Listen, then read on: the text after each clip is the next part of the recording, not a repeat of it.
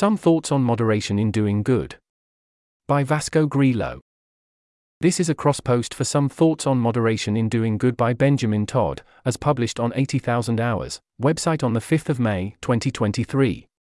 Here's one of the deepest tensions in doing good. How much should you do what seems right to you, even if it seems extreme or controversial, versus how much should you moderate your views and actions based on other perspectives? If you moderate too much, you won't be doing anything novel or ambitious, which really reduces how much impact you might have.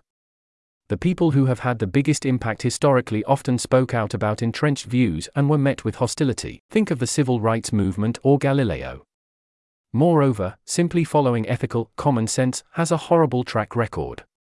It used to be common sense to think that homosexuality was evil, slavery was the natural order, and that the environment was there for us to exploit. And there is still so much wrong with the world. Millions of people die of easily preventable diseases, society is deeply unfair, billions of animals are tortured in factory farms, and we're gambling our entire future by failing to mitigate threats like climate change. These huge problems deserve radical action, while conventional wisdom appears to accept doing little about them. On a very basic level, doing more good is better than doing less. But this is a potentially endless and demanding principle, and most people don't give it much attention or pursue it very systematically. So it wouldn't be surprising if a concern for doing good led you to positions that seem radical or unusual to the rest of society. This means that simply sticking with what others think, doing what's sensible or common sense, isn't going to cut it. And in fact, by choosing the apparently moderate path, you could still end up supporting things that are actively evil. But at the same time, there are huge dangers in blazing a trail through untested moral terrain. Heading The Dangers of Extremism many of the most harmful people in history were convinced they were right, others were wrong, and they were putting their ideas into practice for the greater good, but with disastrous results. Aggressively acting on a narrow, contrarian idea of what to do has a worrying track record, which includes people who have killed tens of millions and dominated whole societies. Consider, for example, the, the Leninists. The truth is that you're almost certainly wrong about what's best in some important ways. We understand very little of what matters, and everything has cascading and unforeseen effects. Your model of the world should produce uncertain results about what's best, but you should also be uncertain about which models are best to use in the first place. And this uncertainty arises not only on an empirical level but also about what matters in the first place, moral uncertainty, and probably in ways you haven't even considered, unknown unknowns. As you add additional considerations, you will often find that not only does how good an action seems to change, but even whether the action seems good or bad at all may change, crucial considerations. For instance, technological progress can seem like a clear force for good as it raises living standards and makes us more secure. But if technological advances create new existential risks, the impact could be uncertain or even negative on the whole. And yet again, if you consider that faster technological development might get us through a particularly perilous period of history more quickly, it could seem positive again, and so on. Indeed, even the question of how to in principle handle all this uncertainty is itself very uncertain. There is no widely accepted version of decision theory, and efforts to make one quickly run into paradoxes or deeply unintuitive implications. It's striking that almost any moral view taken entirely literally leads to bizarre and extreme conclusions a deontologist who wouldn't lie to save the entire world. Radical deep ecology environmentalists who think it would be better if humans died out. The many counterintuitive implications of utilitarianism. How are we to wrestle with all these different perspectives? There's an image here in the text.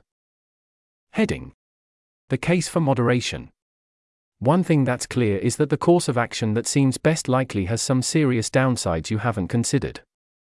Partly this is true due to good old fashioned self delusion. But even for an honest and well intentioned actor, there are good reasons to expect this mismatch to happen theoretically, and it has been seen empirically. Whenever someone proposes an action that seems unusually impactful, further investigation is far more likely to produce reasons that the impact is less good than it first seemed. Indeed, there are good reasons to think that aggressively maximizing based on a single perspective is almost bound to go wrong in the face of huge uncertainty. The basic idea is that if your model is missing lots of what matters, and you try to aggressively push for one outcome that makes sense to you, it'll probably come at the expense of those other values and outcomes that are missing from your model. This idea is closely related to Goodhart's law and the AI alignment problem. This kind of naive optimization is especially likely to go wrong when the things that are missing from your model are harder to measure than the main thing you're focused on, since it's so seductive to trade a concrete gain for an ill defined loss. There are many more reasons to moderate your views. Here's a list of bullet points Epistemic humility. If lots of people disagree with you about what's best, and they have similar, and likely greater, information to you, then there's little reason to think you're right and they're wrong. Reputation effects. If you take extreme actions, and especially if they turn out badly, you'll become seen as a bad, reckless, or norm breaking actor by others. And you'll also damage the reputation of the causes, ideas, and communities you're associated with.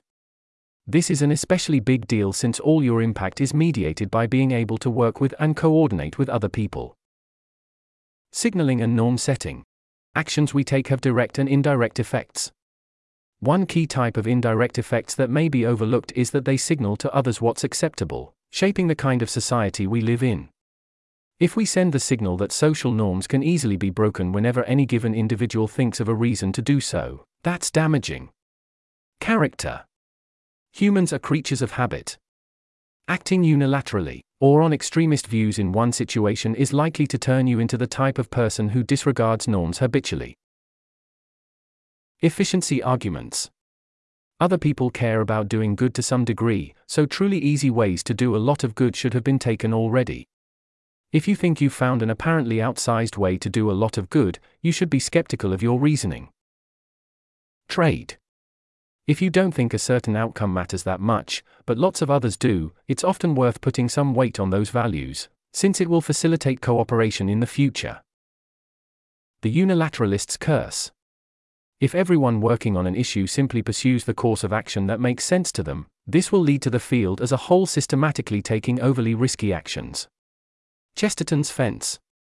Common sense or conventional ways of doing things often contain evolved wisdom, even if we can't see why they work. Also, see that the secret of our success. Burnout. You have lots of needs, so focusing too much on a single goal is likely to be short sighted and cause you to become unhappy and give up.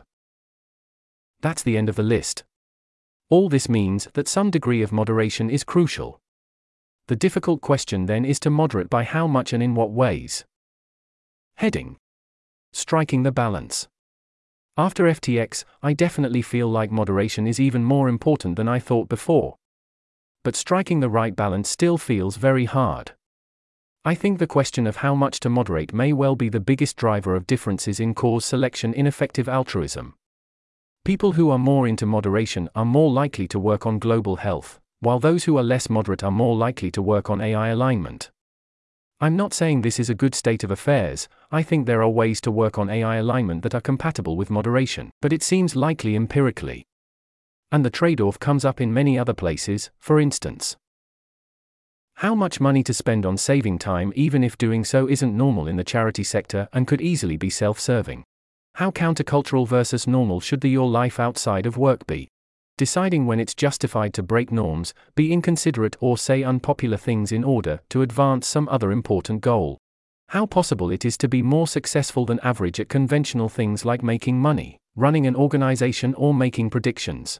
How much it makes sense to be really ambitious, maximize, and optimize. The spectrum also has many dimensions.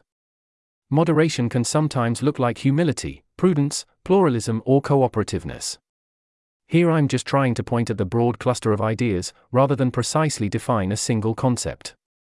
So, under what circumstances should you bet against conventional wisdom, and how much should you moderate? Here are some notes about how I currently think about the balancing act in my own decision making, which I think of as attempt to create a cautious contrarianism. 1. Use conventional wisdom as your starting point or prior. 2. Generally stick with conventional wisdom except for a couple of carefully thought through bets against it. You should have an explanation for what other people are missing. Spotting one important way people are wrong is already hard enough, so you need to pick your battles, and being unconventional has costs.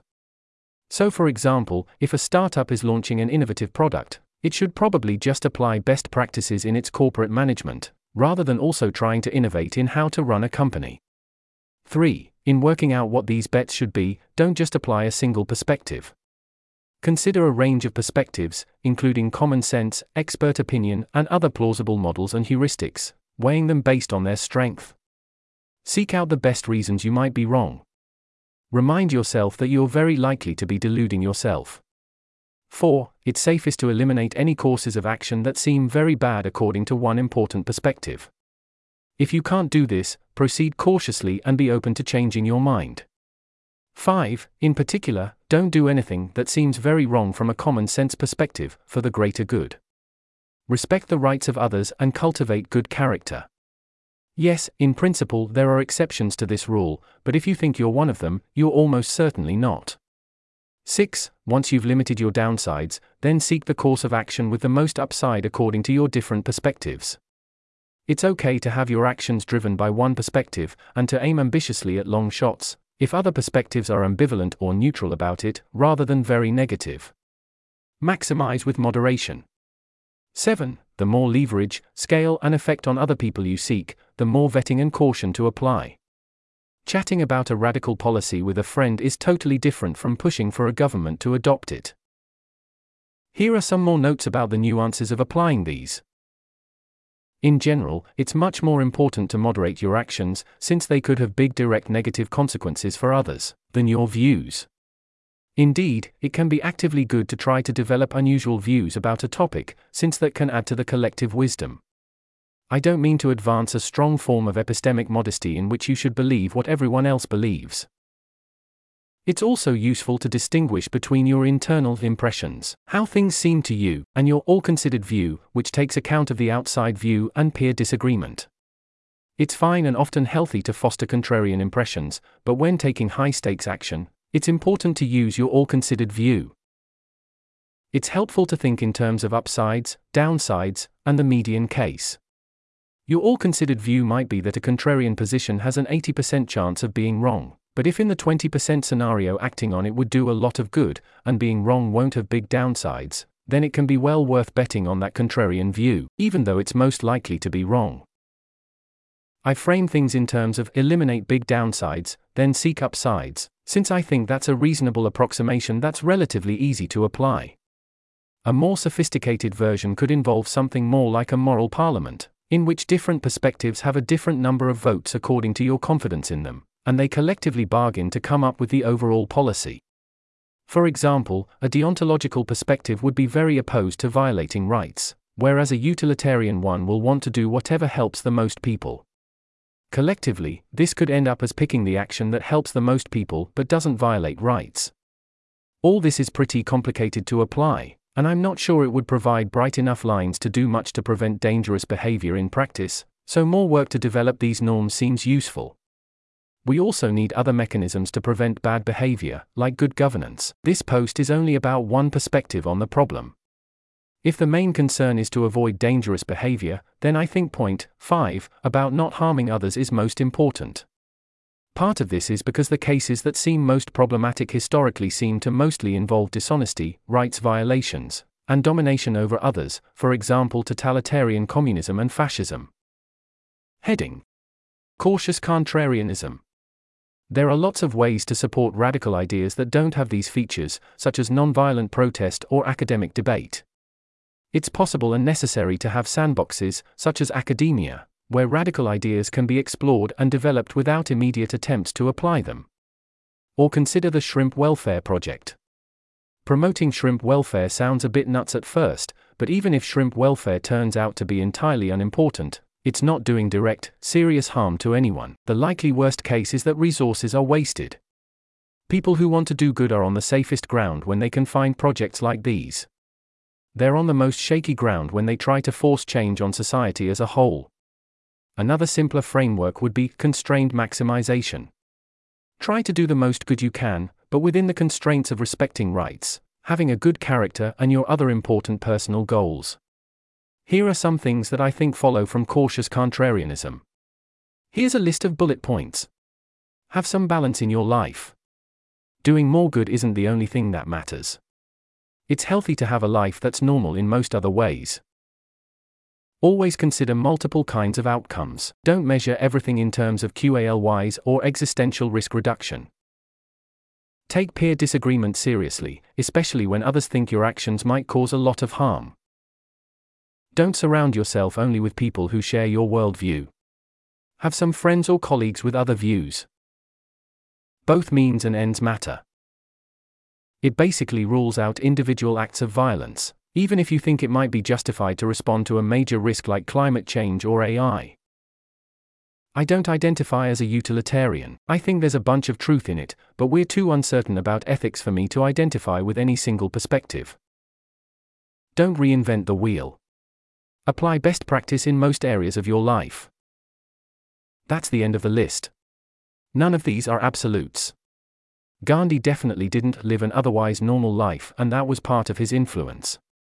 It's plausible there are cases when you should violate these guidelines, but you should do so deliberately, cautiously, and with considered awareness of the downsides. There's an image here in the text. Some warning signs that could suggest someone isn't applying cautious contrarianism. Here's a list of bullet points willingness to break norms or twist the truth to help their project almost never taking on board criticism or deferring to peers. I don't think people are obligated to respond to all criticism that's directed at them all the time, but if you know someone well who's doing a high stakes project, you should see at least some serious attempts to engage with the best critics. Expressing a lot of confidence about totally unsettled areas like philosophy or topics way outside their area of expertise.